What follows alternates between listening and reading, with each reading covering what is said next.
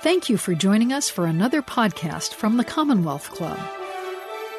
Well, hello and welcome to our April 24th edition of Week to Week, the political roundtable from the Commonwealth Club. I'm John Zipperer. I'm your host for Week to Week, and I'm going to begin with a mea culpa because last Week to Week, I said right here on this stage that Paul Vallas would be the next mayor of, Mo- of Chicago.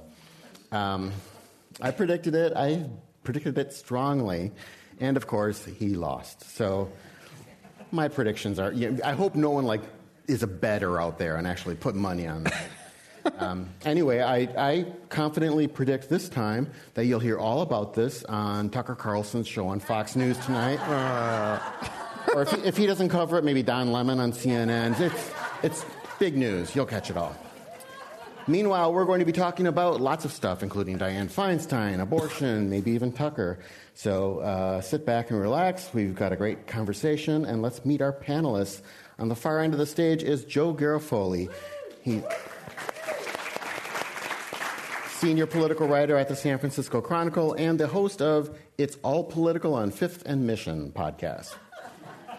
In between us is. How did, wait, how, how, why did they get a laugh? They didn't know the address. Yeah. um, Marisa Lagos is a politics correspondent for KQED News.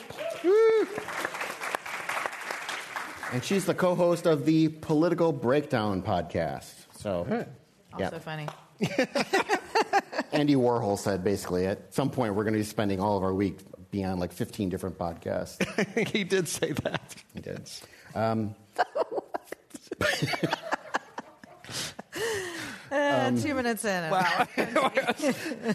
okay, let's talk about our first topic, and that is Dianne Feinstein, uh, California senior U.S. Senator, is the center of attention as she remains on an extended health absence uh, from the U.S. Senate. this has not only fueled the race to succeed her in the next election, but it has uh, kind of spawned a lot of calls that she should resign now and not wait for that. So Joe, the Chronicle made a lot of headlines around the country last year when uh, you reported on her health and concerns about her, her performance. Um, what do we know about the current status of Dianne Feinstein's health and sorry. The same. Uh, she is not due to come back anytime soon. She's uh, had suffering from complications from shingles. Uh, she thought she would be back um, within a couple of weeks, but that was early February, I believe, or mid February when she when she first uh, took office or first um, took ill. And, um, you know, uh, one of my colleagues uh, wrote the other day that, you know, sometimes shingles take, you know, if, if it goes longer than two months, sometimes it could be with you for a long time. And especially in seniors. She's 89 years old. So right now, you know, she's not due back anytime soon. And that is very bad news for Democrats. Why? she is the decided. Um, for the only thing Biden can do right now is uh, appoint federal judges. Uh, there's nothing going to get done in Washington, uh, and so uh, with a with a divided government. So what he can do is, is appoint judges, but he can't appoint them because he has to get them through uh, the uh, Judiciary Committee, the Senate Judiciary Committee. right now, it is a deadlock, 10-10. Um, between Democrats and Republicans, Feinstein would be the 11th vote. So if it's 10 10, it stalls. Although her buddy Lindsey gave her a little help last week. I felt like that was maybe a, uh, he he helped get a few judges out of judiciary. Yeah. Maybe in in you know payback for that hug that she got so yes. much heat over. Like I mean, he he is one of the few people in Congress I could see doing that though. Like to, because and these were not controversial judges. Like That's at this the point, the they're just holding them up to basically stick up the middle finger to the president. So. Um, yeah, I felt like that was like an interesting little twist. Well, Marisa, but do we know what people around her are saying as well? Why won't won't she resign? Or I mean, does is this a matter of? I mean, she's had a long and distinguished career. Yeah. Does she? Is this like a point of honor for her to finish out the term? Uh, I just want to say, like, this is a really hard story to talk about because you want to be respectful both to like her as a human and also to the incredible career she's had. And because we've all been hearing that it's not just shingles, that she's having, you know, memory issues and other things that are like, you know, we can't diagnose. But from what I understand, you know, talking to people who know her and talking to people of people, um, I think it's I- think it's her personality. Like, I, I think she does not like to be backed into a corner. I think she felt that, you know, her reelection was a real, you know, show of support by the electorate for her. Um, that was only in 2018, you know. And I think that the more people push her, it seems like the less likely she is to want to resign. And she, because of her history, she has sort of the weight of being such a pioneer. Uh, and also, as a woman who's been like, don't tell me my place, I'll tell you my place. Exactly, and and and that's going to be hard to to root out. Pelosi said uh, a couple weeks ago. She said this is all these calls for her to resign are based in sexism. Well, yes, that's a part of everything. Both can be true. Both can be true. She she maybe should consider resigning, and a lot of old white dudes should have resigned sooner. As well, Absolutely. right? Like like That's for old white dudes, right? Um, but yeah, I think it's it's also like to step back and you know do what we do, which is like pendicize. It's mm-hmm. just like fascinating what a headache this would actually cause for Newsom if she stepped down at this point. Oh, It's he like is, he's hoping she it, doesn't. Step yeah, he can't want this. And honestly, as a voter, I think Well, there's like tell- an tell argument on both Tell sides. Yeah. So basically, back in 20, I don't know, times a flat Two- circle, a couple years ago. Two years, 2021. 2020, 21. 2021. He promised Joy Reid on MSNBC that if she were to resign or not serve out her term, he would appoint a black woman. Um, which in itself, to me, was a statement that, like, you know, we've only had three black women in the history of the U.S. Senate serve, and the whole point of appointing somebody is to give them the incumbency advantage, right? So now he's in a position where Barbara Lee is running for Congress alongside Senate. some other people for Senate. Sorry for th- for that Senate seat. Uh, she has long been seen as the most obvious choice as an appointment, but you would be giving her a leg up in that race. There's obviously a lot of pressure. You know, Pelosi has endorsed Adam Schiff. Katie Porter's got a lot of powerful folks on her side, um, and I think there's also a sense from a Democratic point of view that like we've already, you know, she's been in. We basically haven't had an open Senate seat in my adult life, right? I mean. Yes. Uh, Kamala was a coronation. Like it was not a race. So I think that there's also a sense that if he were to put his thumb on the scale, that would like, you know, give us another 50 years without really picking our own senator. and if he doesn't pick Barbara Lee, Who would he pick? Well, he, number one, he would piss off uh, the most uh, uh, de- uh, devoted members of the Democratic Party and black women, Right. the most loyal voters. Um, and, then it's like, I mean, it's not like he wants to run for president. yeah, I, know, just just matter. in case he might want to be looking down the line, you know. The, the guy's, you know, he'll, he'll still be only, what, 50, 59 when his, Right. this term is done. So if you don't put Lee in, then you put a Well, placeholder. we've always talked about we've always talked about Holly Mitchell, who was a Oh, longtime yeah. state senator. Uh, now she's the, yeah she's on the board of supervisors in L.A. But she wouldn't be a placeholder. She's way younger than Barbara. Right, she's right? she's like 50, in her late fifties, and um, and besides, she's running for reelection. You know, she's like Yeah, and I, so I had, asked her, I I had like, dinner with her last year, and she loves her job right now. Yes, she's like, I- I don't have to go anywhere. Right. I have more constituents. Yeah. No, I asked her, and she's like, um, "Thank you, it's a compliment, but I'm not interested." Then it's like, okay, well then who? Right. So if you, and also like, what would be the point of a placeholder if the whole purpose of saying I'm going to appoint a black woman is to give that, you know, some of those advantages that historically have not been afforded to black female candidates. So it's a real pickle for Newsom if something happens. I thought it was interesting that Ro Khanna came out and, and was one of the first to say Was it interesting? she should resign. It's like, well, and who does Ro Khanna support in the race? It's Barbara Lee. Yes, Someone said himself. yes, that is that is the, the connection there. In defense of Ro Khanna, he is saying out loud what most people in politics are saying quietly. Um, but But th- okay, so there's the Ro Khannas of the world saying this, but the other day, uh, Amy Klobuchar, the senator not most people. from from Minnesota, more of a centrist, Yeah. she said, sort of a, in a very Minnesota nice way, she said, "Well, she you know, does.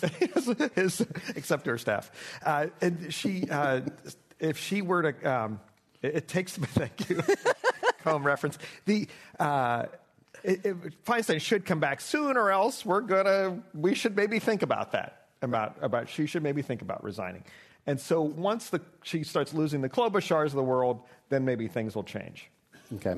So, of the other basically three candidates who are announced, or about has Barbara Lee officially announced? Oh, yeah. Oh, yeah. Okay, yeah, she's- so Barbara Lee, Katie Porter, uh, Adam Schiff.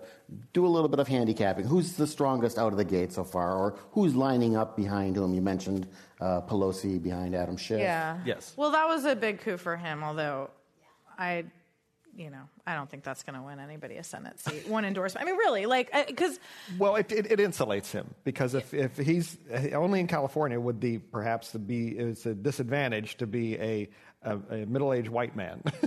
so, uh, but it is former it is. prosecutor. and former prosecutor, and so to have Pelosi come out, he's running against uh, two progressive women. That you know kind of insulated him for that. I don't know what what you know short term. other than that. Yeah, I mean, I think both he and Porter are have very strong fundraising numbers. I think the interesting thing about Katie Porter is like, on paper, she is like he like he's more of a moderate and she's more of a progressive, but she's also a populist. And the right hates Adam Schiff with like a passion that you cannot imagine. So unless you watch Fox News, and then you could just watch it. Um, so like. Porter has this kind of opening potentially to get some more conservative candidates that I think will be really fascinating to watch because she does have that populist message anti-establishment. and the establishment. And even though, again, like she should kind of fall on that list of enemies if you're like in the MAGA world, I think that she's just not been out there as much. She wasn't leading impeachment the way Schiff was. Right, and she that's and, and she's running on oversight. I'm going to run on. uh, So sexy. Yeah, but she can. She makes it about as sexy Yeah. as you can with the whiteboards and grilling the CEOs and saying these people are screwing you over. What was her recent analogy? Like it's as messy as my minivan. It's messy as- She, I did the, she did the podcast uh, once from her minivan. She's like, okay, my kids are too loud. I got to go in the minivan and do it. And I was like, you're rolling down the windows at least? It seems like this is gonna be, we're going to Yeah, be a right. while. So, but, so, and then uh, Barbara Lee, of course, uh, progressive uh, uh, icon. Uh, he, she was the lone vote against the, uh, the, the decision to go to war uh, 20 years ago. Um, uh, but she, we we're talking about this before we came on, and she is really not well known. Um, uh, we, no, Outside we of the Bay Area, Outside of the Bay. Area. We don't know her. And, uh, and I think Katie, um, Porter and Schiff have the advantage of being sort of, you know, MSNBC strong. You know, they, they're on. They have these viral moments. They- yeah, yeah. He's yeah. I mean, you've all seen him here. I think I interviewed. Yeah, him for was- half of you. Like, yeah. But she wrote a book too, so you know. anyway, but yeah, th- there's been a lot of conversation, and Barbara Lee's been very open about this before she ran. That like, sh- you know, it has always been harder for Black female candidates to raise money, and she's always been in a safe seat, so she hasn't had that pressure. I mean, Katie Porter was like baptism by fire, right? Coming in, flipping an Orange County seat. Um, I think Schiff, you know, has been such a big part of Democratic leadership and that sort of powerhouse with Pelosi of raising money that they really have that kind of like structural advantage on that. And the truth is, sadly, in California, that's what you need to run a race. You can't. This is not a retail politics state. It's just too big. So. four to five million dollars a week to just run TV ads uh, uh, in Los Angeles. So I mean, you're going to piss away. math. Yeah, What, are people saying? This could be a hundred, two hundred million dollars. Yeah. Oh campaign, my God. Yeah. All told. Uh, yeah. It's- Uh, true or false? Whoever does get the Democratic nomination for that race wins. Well, no, it's a top two, right? Oh, is it? Yeah, it's top two, Top top, two. two race. So Yeah. top two, whoever, regardless of party. Right now, So unless there's a spoiler from the right who can come in and edge out two Dems, and then of course, yes, if if Eric Early is the top two, I think the Democrat has it in the bag. Well, I noticed that Lanhee Chen has continued his messaging from Yeah, his I got campaign. that email yesterday too. Yeah, do you think he's got? a I guy don't in- think so. I, I mean, I should. I haven't checked in with him lately, but I remember him telling me that you know this this race, the, the race that he ran for before, was something that he felt like a Republican could win statewide in California. It's sort of a you know good government type of office Oversight, position, yeah. oversight. Um, so I don't know this. I it, it, it was he did a, a very good job raising money. For that, he outraised his opponent, Malia Cohen, who won. But um, I mean, that's you're talking, as we said, tens of millions of dollars uh, to to run, and I don't know if the the, the money's there for a Republican. Okay. Well, while we're on California politics and gov- gubernatorial powers, I wanted to touch on the uh, to ask what you thought about the lieutenant governor. Eleni Kounalakis. Say that two times fast. Eleni Kounalakis. Eleni Kounalakis. Tani Cantil-Sakauye. That's the one I'm That's still proud of. Yeah, that's She spoke here. Um, the lieutenant governor, I'll just call her because I can't. Elaine. LG. anyway, uh, what do you think about her kicking off her campaign this early, and, and what are her prospects? Gavin Newsom did the same thing in 2015. It's, uh, it's a way to get out there early, start raising money. I don't think raising money is going to be a problem for her. Uh, she is a, a nationwide net. She's tapped into a nationwide network of fundraising because of her her dad, who was a, uh, a, a prominent developer in Sacramento, Greek immigrant. Um, uh, you know, sort of rose up from you know working on the fields and and then be, started his own uh, development company. Um, so she was she was a big time Obama donor. So raising money is not going to be a problem for her. Uh, getting people to to know her and be able to say her name will be her problem. So that, that can also you that's can work for you because that makes her real. stand Yeah, out. yeah. You're not, there's not going to Yeah. be That's six real. other people with your name on the ballot. yes, yes. Yeah, I mean, I think this is, you know, she's being represented by the same consultants who ran Newsom's campaign, Kamala Harris's Senate campaign I just talked about, uh, Alex lost Rick, Rick Russo's, but Yeah. I guess that's one of the few. And so, like, they have a playbook that they have been kind of working on, and it includes trying, you know, get out there early, try to clear the field, um, like make it so that you know maybe people who are considering jumping in the race don't want to because they see your fundraising numbers or the attention you're getting. Um, I think that's way easier to do with a Kamala Harris than it is with someone like Lainey Kounalakis, who's just not a household name. Um, and I think it's going to be really fascinating to see kind of how she runs this race, right? Because she's very close with the governor. She, you know, I mean, it's a separate constitutional office, but really, when you are a lieutenant governor, like any shine you get comes because the governor allows you to take on stuff and to be out front. So she has a real vested interest, besides her personal relationship with him and clearly showing a political consultant and a lot of donors in like fostering that. But if you're running for governor of California, you're probably gonna have to talk about what's wrong, right? And you're probably gonna have to blame somebody. Um, so we'll see. I, I expect at this point that it will be a very crowded field. Well, shit, the things she did say she wanted to talk about, income inequality, homelessness, and et cetera, were a lot of the same things Gavin Newsom has Was been almost talk- yeah. over So the, the obvious question is kind of Yeah, how do you push that forward? How do you make how do you make a difference between you without completely slamming your predecessor? I don't know. um, Eleni Kounalakis. There we there go. you go. Yeah. We should end now because I'm not going to get any better than that. Well, let's We're gonna move come on. back at the end. Uh, let's move on to our next topic. So, what has happened since the U.S. Supreme Court overturned Roe v. Wade? Let's think about this. Uh, there have been a number of high profile elections that have been won by Democrats where abortion was a key issue, a couple of low profile elections that became high profile elections because abortion was an issue.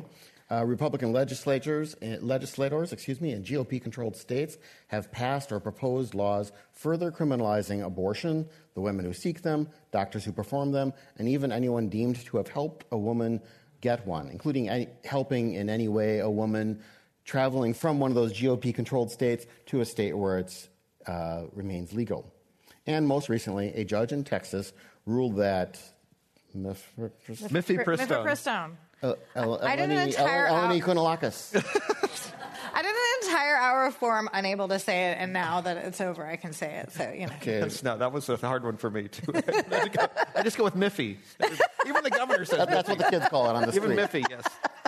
Even the governor says Miffy. Um, ruled that that the most common form of abortion in the country should be banned because he says it didn't get properly vetted before it was approved. The U.S. Supreme Court has put that ruling on hold until its appeal is heard further in the courts. so, Marisa, with that long introduction, tell us where we are on this and, and Right. kind of what is the state of play. So on Friday night, the Supreme Court decided not to allow his ruling to go into effect. So now we're kind of in a waiting game while the appeals process plays out. So for now, it is available, um, although I'm sure there are states where, I mean, it's not it's not available if ab- abortion is illegal, although you, you know there has been some shipping over whatever. So, um, I mean, I think in some ways like that was the most sort of potent and interesting thing about that and this whole debate was like. For the first time since Dobbs was overturned, people in states like California were going to have access restricted, right? Like this was not just states, and, and it really, in some ways, what the Supreme Court did on Friday stands in line with w- their rationale in Dobbs, which is that this should be a state decision. Like going beyond that, eh, which Alito apparently wanted to, um, which is ironic because he wrote Dobbs, so now he's trying to overrule himself, I guess. But he he had a dissent um, from this unsigned uh, decision on Friday, essentially saying that you know it it shouldn't. Anyway, it doesn't matter. It's two in the weeds. Uh, if you want, the New York Times had a great analysis on it. I'll leave it at that. Adam Liptak can take that one. Link to Um, that. but yeah, I mean, I think where it stays now, I mean, obviously the court cases will continue playing out, but to your point, like it is in the court of public opinion, It is in the politics. We saw just a massive victory in Wisconsin a couple of weeks ago for that Supreme Court justice who ran on a pro abortion rights message. Um, I was down last week uh, in La Quinta where the American Association of Political Consultants was meeting, and I met one of the Democrats who ran that campaign. And, you know, I think this is where it's getting really interesting for Republicans is like, it's not just abortion. I mean, they have now built on an existing, you know, kind of grassroots network in Wisconsin um, that they're really optimistic about going into 2024 as Democrats. And so some of the organizing and politics that are kind of the fallout from Dobbs could have bigger ripple effects, not just in, you know, judicial races or races where abortion's on the ballot. Um, that's probably not a lot of comfort to women in states where you know there's no access. But i do think that this is like you know rock in a hard place for republicans right now. Oh yeah, and which, and also a little bit about how these abortion drugs work. Mifepristone is usually used in combination with a drug called misoprostol. he's And- showing off I've been so they, but if you if you if there's no mifepristone, women can still patients can still get an, an abortion, but instead of taking one dose of misoprostol, you would have to take three or four It takes way longer right way longer, and it can cause severe, very painful cramping. And the concern is among abortion providers, they're like, some people might not complete this or might not do it after the first one or two times, and then you're like, okay, now where am I? And so, Which is ironic another- because the whole rationale of this judge in Texas was that the FDA, you know, this wasn't safe, that it wasn't properly vetted 20 years ago. We've now had, I mean, what, hundreds of thousands, millions of millions, five, five million people have used this drug Yeah. Um. in 20 years. Uh, so it's, it's, you're, you're making it, you're exactly right, you're making it harder and more painful uh, by eliminating this. And plus, it's like, this is a huge leap for a federal judge to just say, Well, right. hey, oh, FDA, uh, not based on any real hard science here, but you're wrong on this. I mean, that's why the Which big is- pharma is yeah. like, is freaked out about Which is this. like what makes it a really interesting case when it because it will end up in the Supreme Court, especially Yes. given the fact that the appeals court already largely sided with this lower court judge. Like, I think this Supreme Court is going to have a really interesting balance to make. You know, it's like corporate interest uh, in our entire drug approval process, which is, you know, I mean, the FDA is on the side with pharma on this one, right? Um, but it's definitely kind of you know, even like abortion issue aside, however you feel about that, like a lot of the sort of n- nuts and bolts of this case feel like insanely overreach by the student. yeah, and it will come back in the middle of the campaign. The decision, one way or the other, is going to come back. or in the middle of his uh, ethics forms, apparently. His The, ethics. that judge. oh, uh, this judge in, in Texas, the federal federal judge, right? yeah. yes. Uh, he has been kind of been raked over the coals by CNN. That is, I would swear they've just been going through his garbage. They're like, his Last 20 years of garbage. yes, he didn't do this right. He didn't say this in a in a meeting, um, and I'm not in a position of knowing how much of that is is uh, is noteworthy and how much of it is literally just trying to make a. Yeah, I that mean, sticks. I he think didn't it just declare. He didn't. to He didn't narrative. declare uh, that some holdings, financial holdings that he had, that represented like eighty-five percent of his wealth or something like that. Uh, but it's also it goes to Clarence Thomas, and these these judges aren't uh, uh, don't have the same disclosure requirements as every other politician does. Right. And so they can, you know, like Clarence Thomas, it it was he had his, his mom, uh, some uh, billionaire with Harlan Crow, brought bought his mom's house and renovated it and let his mom live there rent free. Well, I mean, That doesn't, you don't have that set up? no, I Well, and, and apparently and the private jets. well, uh, the Yeah. travel private jets, yeah. But he also apparently uh, was part of a decision that the court, Supreme Court did involving Harlan Crow. Um, that Harlan Crow says he didn't know anything about. But But who among us doesn't have a billionaire best friend with a private jet? I mean, it's just it's San Francisco. in San I mean, Francisco, especially. Yes, There's is. billionaires everywhere. They love us. They don't love us. Okay. Well, let's move on to uh, the Las Vegas A's and the politics of sport. Not yet. Not yet. Las Vegas A's. Still at the Oakland A's. Well, the Oakland A's might be heading to Vegas. This might at first sound like a story, really, that ESPN should be covering, and I'm sure they are. But I don't know. I don't watch ESPN. But uh, whenever a professional sports team uh, either leaves or arrives in a city, it usually involves millions of dollars in taxpayer funds, as well as like zoning and and uh, you know construction permit pressure. Um, the Athletics have signed a binding agreement to purchase land in Las Vegas to build a new ballpark after more than five decades in Oakland. Joe, Define binding. yeah, I well, mean, it's a but the- land deal. If they if they wanted to get out of it, they would say, you know, would, they would just sell the land. You know, if they would, it's a it's a that's a real estate deal. That's you know small potatoes. Um, but the the uh, A's are going to have a they still have a hard problem. They're going to have to get. Uh, the the Nevada legislature to to give them all sorts of tax benefits. That's not a done deal, uh, and they still have to raise the money. And they have sort of a timeline on this because if the A's don't have a stadium deal in place by the first of the year, then they use, they lose their revenue sharing uh, dollars. And the A's are so cheap, they need these revenue revenue sharing dollars from the Major League Baseball. It's, so it's not a done deal, but it kind of looking like it is because uh, last week uh, the um, city of Oakland mayor said, got a call from the uh, team president of the A's and said, uh, "Hey, by the way, uh, I know we're in our, you know, we're closing in on a deal here in Oakland, but we just purchased that. There's a story it's going to break. You're going to see it, and we just." Bought some land in Nevada where we're going to build a stadium. And the mayor of Oakland, Sheng Thao, has been in office for about four months. She's like, we're done. We're not talking anymore. You want to talk to me? Call me, and then we'll go from there. It's a, you know it's a gutsy move. It's you know uh, it's, whoever's in office and, and Thao isn't going to be blamed for this. I mean, she will be blamed, but she probably shouldn't be. She's only been there a few months. Whoever's in office when the when and if the A's move is going to get blamed for this. So it's kind of a gutsy move to say, no, I'm done with you. Talk to the hand. Uh, so that's where we're at right now. Um, So Oakland lost the Warriors, the Raiders, and we now, share the Warriors. We, we share. Yeah, yeah, that's a regional team, and they were they they, they made their their owners made clear from the from the get go saying you know we love you Oakland, great Yeah. fans, but uh, we'd Yeah, like they- to have, build a beautiful stadium. across. Oakland lost the Warriors, the Raiders, and the A's. Yes. I mean, is, I mean, is this the, does the this Raiders, reflect? that's okay though. I'm, Yeah. I'm not well, sad does about this that. reflect on professional sports, or does Oakland have a problem?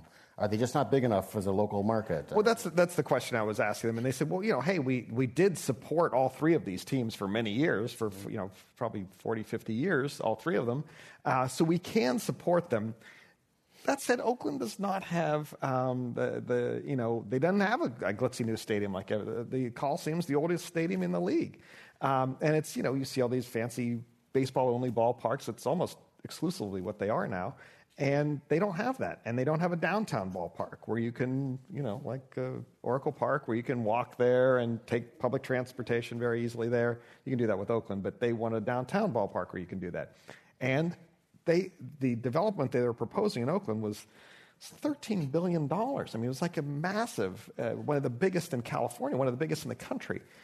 If you've ever been down there to that, to where Howard Terminal is, you you look there and I go, really? Here? That's very tight area. It's hard to get to from public transportation. The A's were proposing building a gondola from BART, which when you hear that idea, you're like, uh, like come on, what are you doing?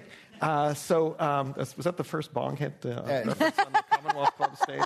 Most of the audience wasn't sure what yeah, that's doing. that's right. Uh, so, anyways, that's where we're at now with the A's, and it's it's sad. I live in Oakland. Um, I'm, you know, full transparency. I'm not an A's fan, but uh, but I you know I go to a game, you know, one or two games a year. But it's like um, it's really sad because the the ballpark would have brought in. Uh, you know, by some estimates, you know, seven billion dollars over ten years and six thousand jobs. And if you built out, I talked to a union leader the other day, Uh, you, those jobs that have been there, building the ballpark, building the housing, all the other developments, those are lifetime jobs. You could work, you could have a, a, the trades unions, they could be 20 year jobs for people. Um, and that won't happen now. My favorite uh, story, um, true, I believe, um, involving cities and trying to keep sports teams was in the, I guess it was the 1990s, maybe late 80s, I don't know when this was, that Chicago and Illinois were trying to keep the White Sox from moving to Arizona. Oh, yeah, yeah. And um, you know, they finally put together this package, and you know, they built a new Comiskey. It was going to be built right across the street from Old Comiskey Park. Okay. No. They had to like all the complications that had to be done in getting all these different financing sources. There had to be a vote in the state legislature, and they're in the legislature. They're you know arguing and they're getting together the coalitions, and they had to do it by midnight for whatever reason. That was, I guess, the extension of the term of time that they had to do this. And they get like almost to midnight, and they're not done. So, this being Illinois, they just had someone go up and turn the clock back and they got it done in time. You know what? They do that in Sacramento. Do they? Not yeah. physically turn the clock, but they essentially stop the clock. like there's a mechanism because at the end of a two-year session, they have to end by midnight, but they'll like suspend the time essentially. It's like Ferris so, Bueller's Day Off. Yeah. So anytime a lawmaker tells you like something's impossible, just know that they're lying because they can like literally stop time if they actually want to. okay. Do you think so? Are Giants fans, are you happy, kind of Schadenfreude-ish about this, or is that rivalry, the local rivalry, yeah, something really sad. cool? I mean, yeah. Well, this will make the Oaklanders feel good. Let's talk about a problem here in San Francisco. That is our fentanyl crisis. Uh, the crisis of fentanyl deaths is, of course, a nationwide problem. Uh, San Francisco's has been used by, as an example by critics to, uh, you know, argue that it's an out of control city. Recently, Governor Newsom announced that he would send in the National Guard to help the city deal with the fentanyl crisis. Marisa, what? Get ready, man. It's going to be like. What? I don't know. uh, you know, I think there's like potentially some practical things that the CHP and National Guard can help local police with. Um, I'm, you know, I'm not going to sit up here and say we don't have huge problems and you know that the street behavior in itself is a problem as well, in addition to the horrific um, fentanyl crisis, although those things are intertwined. Um, it feels a little bit like Newsom getting pushed by the national media and kind of being like, what can I do? Um, but I do think some of the stuff that they've been doing at the southern border that involves the National Guard, some of the interdiction work, and then just like some of the details of what they're saying they might do is actually like it makes some sense. Um, but as usual with Newsom, they're like, "We're doing this," and you're like, "When?" And they're like, "Soon, it's, it's, soon." It's, it's a little hazy. What exactly? This I'm appointing a black woman to the Senate. yes, it's a little hazy what this what the National Guard's going to do. And then Peskin. There were some more details today. Yeah. Oh, there more. Okay, yeah. I've not caught up with what Peskin details. Did. Yeah. Peskin has asked Nancy Pelosi and BART Police and UC Police, because UC is a campus uh, downtown, or not Hastings. We don't call it that anymore. Oh, we don't call it. I said UC. I didn't say Hastings. I know, I, I did. okay. Right. So, uh, to kind of pull together their forces, literally their force, their, their um, law enforcement forces, to try and figure out how to patrol down there mm-hmm. uh, in the common areas, UN Plaza. I mean, you know, the, the, the, challenge here is like uh, this is the reigniting the drug war. I mean, right? You can't. Uh, can you? Uh, can we? Everybody Although, wants. It's yeah. you know part of it. You, yes, sure. you want to arrest uh, the, uh, the, drug dealers and prosecute them. Blah blah blah. But you know. It, I mean, I do think one of the things about the city right now that is like so shocking to those of us who live here and especially from people who come is it feels so lawless, right? And there is a sense. I mean, I was driving down past the federal building on a Saturday evening recently, and there was just hundreds of people, uh, like hundreds, in front of the federal building, which I found sort of ironic because they've always been so, you know, high security. Um, clearly, most people, you know, were high and whatever, and it's just like and it feels super unsafe and terrible, right? So I do think that there's some questions about like, can we just like hold this ground? Like one thing I've heard, um, I was talking to another supervisor, Ahsha Safai, and you know he was saying the SFPD says like we could just use help, like once we clear areas and kind of move people along to just kind of hold that space. Um, and so I do think that some of that, like the street behavior stuff, could, right? But are they going to really like they say they're going to go after dealers and people more high level, like? And they're still at the treatment beds here. We do, what do we do with Yeah, them? where are we? Where, where, are we, where are we going to put people? there's Just certainly people who the are city. on the streets using drugs that have housing as well. Like there's like it's very hard to disentangle what is the homeless problem, what is the drug problem, and where you know where is their overlap, and that's been an issue I mean, Forever. forever. I mean, from my entire time in San Francisco. Um, I, and I mean, there have been a lot of street problems that, that the city has either been dealing with or not been dealing with for quite some time. I have a friend who used to work in the federal building, and he used to talk about how, yeah, they would be, I mean, there would be like official warnings. Don't go outside alone. go with a friend. Go directly to where you're going. It's, it's a dangerous area. Um, San Francisco. Um, so San Francisco is also chronically understaffed in the police department. Uh, now supervisors Catherine Stefani and Matt Dorsey have introduced a charter amendment uh, that would reestablish a goal for a certain level of departmental staffing, uh, which would be met within five years through a budget set aside. Um, voters, I guess, might see this on the ballot in 2024. Do you think things have changed that we've gone from the There's a city that magic elected? number, and if we had it at SFPD, none of this would be a problem. Well, I mean, when they're looking at like Yeah. number of sworn officers per capita, Right. San Francisco's low even compared But to the other problem big is we cities. can't recruit people. Like it's That's- it's not actually that we're like we don't have the money to pay them or whatever. I also have big questions about like how. Well, I shouldn't tell in front of Joe. I have a story idea. Never mind. But anyway, um, but like, yeah, how many? I mean, what I was to say is like, what's the rate? Like, how many command staff do we have versus like rank and file officers? I mean, this is again a regional and statewide issue. There is a problem recruiting police officers and public safety workers. There's a problem keeping them, and you can, you know, we have a charter mandated number.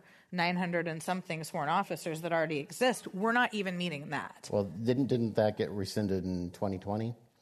That we no longer have the Well, mandate. the- and the problem with any kind of number in the like- charter is that you have to you have to hit that number all the time, or that's the goal to hit the number all the time. What if things improve? Then, Right. Then it's like, oh, well, maybe we only need 600 Yeah, officers. I mean, this is like maybe we- ballot we box budgeting to its nth Yeah, degree, that's, right? That's never a good idea. Um, because you are stipulating not only a number, but then you are walling off funds that can then not be used for other things. I mean, and to get to the bigger debate, like, you know, one of the things Democrats have really had to sort of fall back on is this whole defund movement. But I think that was a strategy issue, not not like a policy issue. Like you can't say we need to not send police officers to everything. We should have social workers, and then take away all the cops but not have the social workers, right? Yes. Like that's backwards. You have to do both. You have to invest in both. Um, and so to Joe's point, I think that some of the ideas, you know, that are out there and programs that are happening in cities like this have the opportunity and police officers will tell you like they would like that to happen. They don't want to be They wanna do this- police this work. Yeah. Yeah. Um, but yeah, I, this feels a little bit like a blunt instrument. I'm, I'm a little skeptical, as you can tell. Okay, very good. Um, well, let's move on to a fun topic uh, presidents and would be presidents. Uh, the January 6th insurrection, if you didn't hear it, was unsuccessful. so the country will, in fact, have another presidential election. That's the good news. The bad news is that voters keep telling pollsters they're not really thrilled about the candidates who are on display. Um, they're not happy with the likely options, which in fact might well end up being a replay of the 2020 election. So let's talk a bit about the 2024 race for the White House. Um, let's start with Robert F. Kennedy Jr. Oh, it's a- Do we have to? You're all fans, I can tell. Um, he'll apparently go up against Marianne Williamson for the anti vax vote. Oh, he's getting, of course, a lot of play on Fox. Is this just Because they love everything. Yeah. about yeah. yeah. Well, okay, so he's if if you haven't been following this, you know, part of the thing about being a Kennedy running for any office is you've got the Kennedy name, you've got the Kennedy connections, you've got the Ken- Kennedy money, Unless. and you get a bit of the Kennedy machine, if you will, the political machine behind you. They're not lining up against him, are they? Against I'm sorry, they're not him? lining up with him. Yeah, you you have that unless you pissed off everybody who's a Kennedy, not even related to you. Right. I think the, the, his, his anti vax uh, stance kind of alienates a lot of the Democratic, potential Democratic funders he may have or support he may have. I mean, I don't, I don't know what his long game is. He's smart enough to know that. he Like it feels like a spoiler move. Yeah. So who, I don't even know, but I, But can he who- for- get enough on to behalf of spoil? whom? Yeah, I don't. I don't. He's if you get enough to spoil. Um, and Marianne, Marianne Williamson, man, I saw her on the on the campaign trail last year. Uh, did you have her on the? Oh, yeah. yeah, yeah. We had her on the podcast. She's great, and she, man, I went to one of her events. People love her. I mean, love her personally, like because she is her writing, her speaking has, like, viscerally, personally helped them. President of the United States, I mean, you know, that's another, that's kind of a leap. But uh, uh, yeah, I, I don't know. I think it's Biden's biggest, uh, biggest challenge is going to be apathy. Because literally, when I wrote this, 70% of Americans says they, say they don't want him to run, including 51% of Democrats. It's like, whoops. Like, wow. That's, that's a lot of people disinterested in you at this point. So is there because he's apparently getting close to possibly Tomorrow. Tomorrow, okay. Um, is there? Are we getting any hints of like what his campaign will be about, or will it still be just I'm Finish not the Trump. job. We're, I, want to, I need to finish the job. Yeah. Finish the job. I assume Yes. abortion is going to play a big oh, role. Yeah. Yes, yes. But I mean, his can his going to say, "Here's what we did in our first term. We have more work to do. You know, I, I've led this. You know, state. I have been a you The know, transition is not over. Yeah, the trans- yeah trans- he was going to be a transitory figure. Whatever. No, he didn't say transitory. He said, What did he I say? see myself as a transitional, Trans- a transitional president, Transitional transitional president, president. okay. And then apparently that mean they're like, yeah, we were going to transition a lot of jobs and make this a more diverse administration, and you know, we'll see. We'll see what he says tomorrow. Okay. But that that's the the basic theme.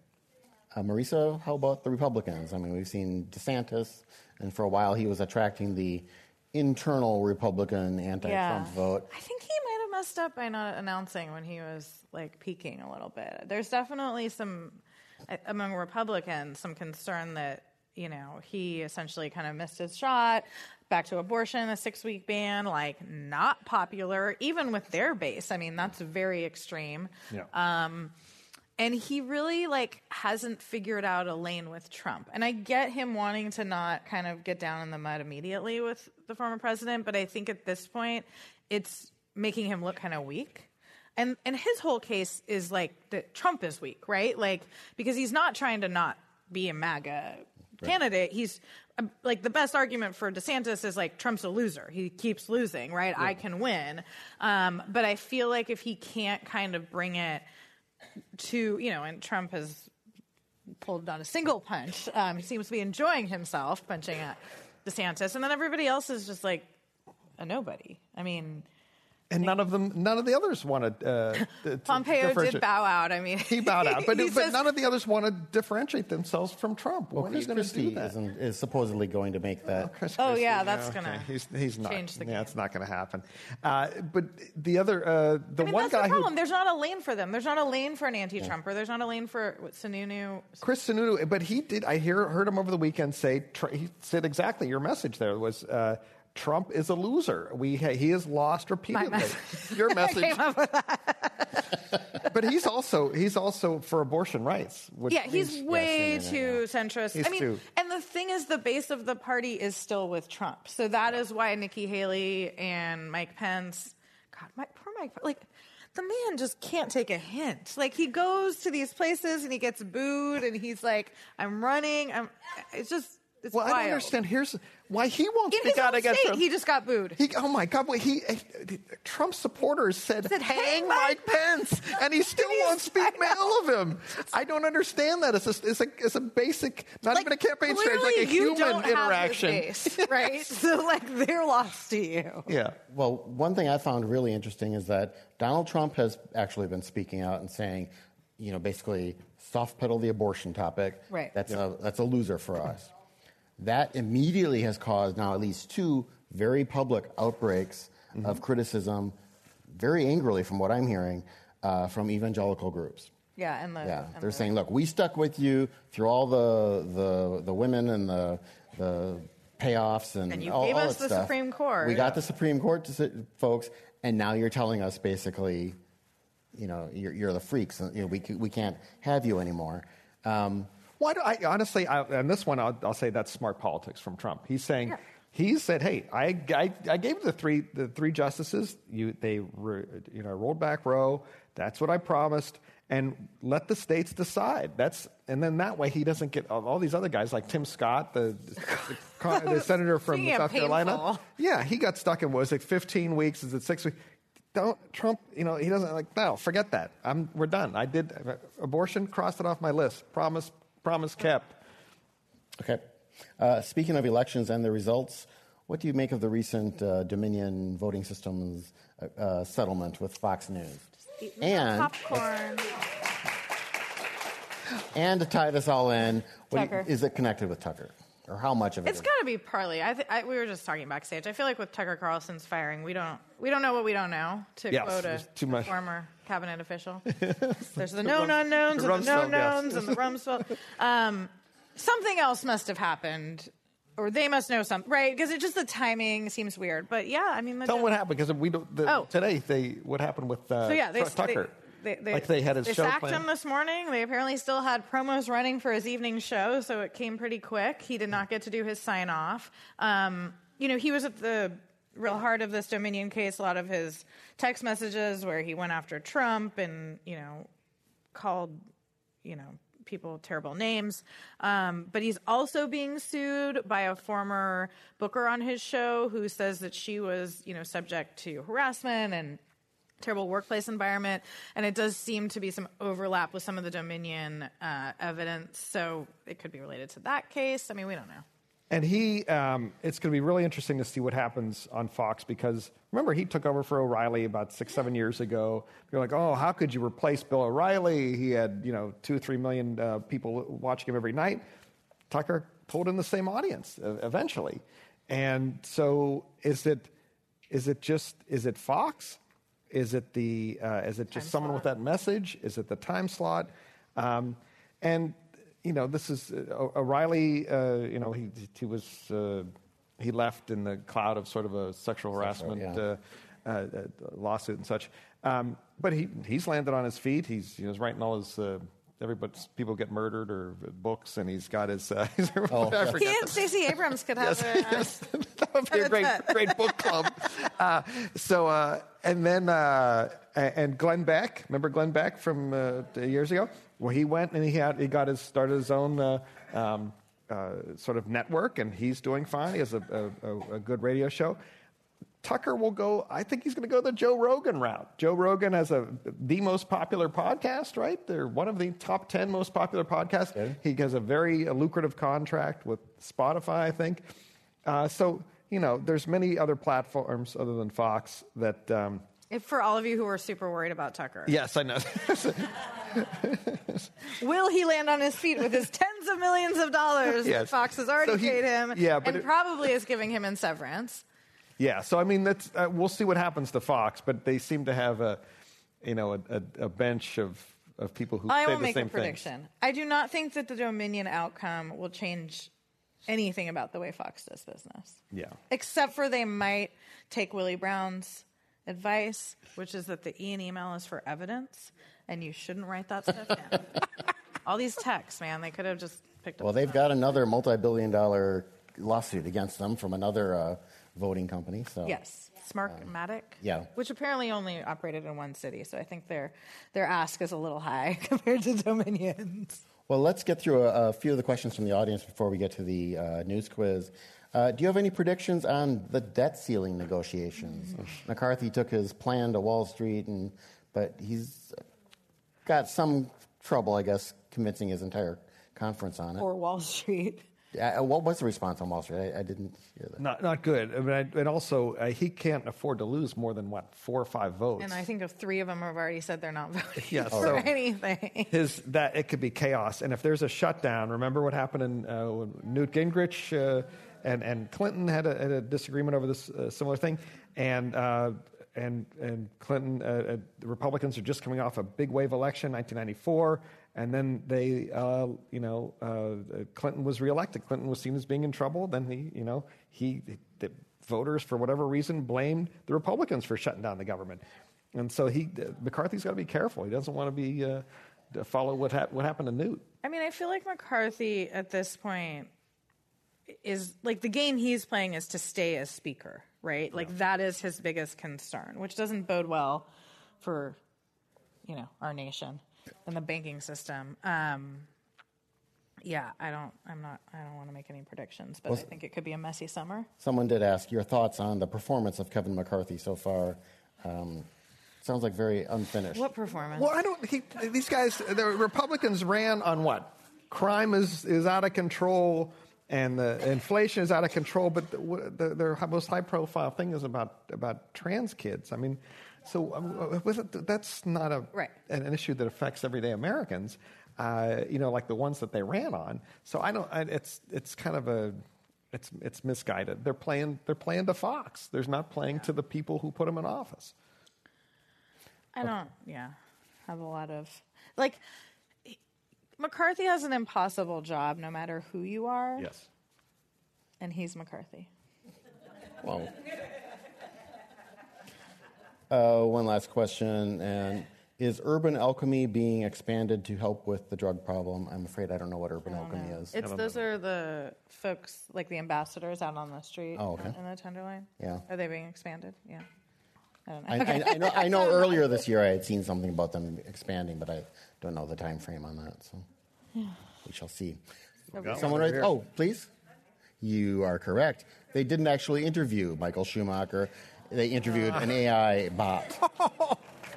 Now, there's the first Yeah, well, I'm sure we'll have more of those to come. Of many, yes. Well, listen, we've come to the end of our program. Thank you to our great panelists, Marisa Lagos, Joe Garofoli.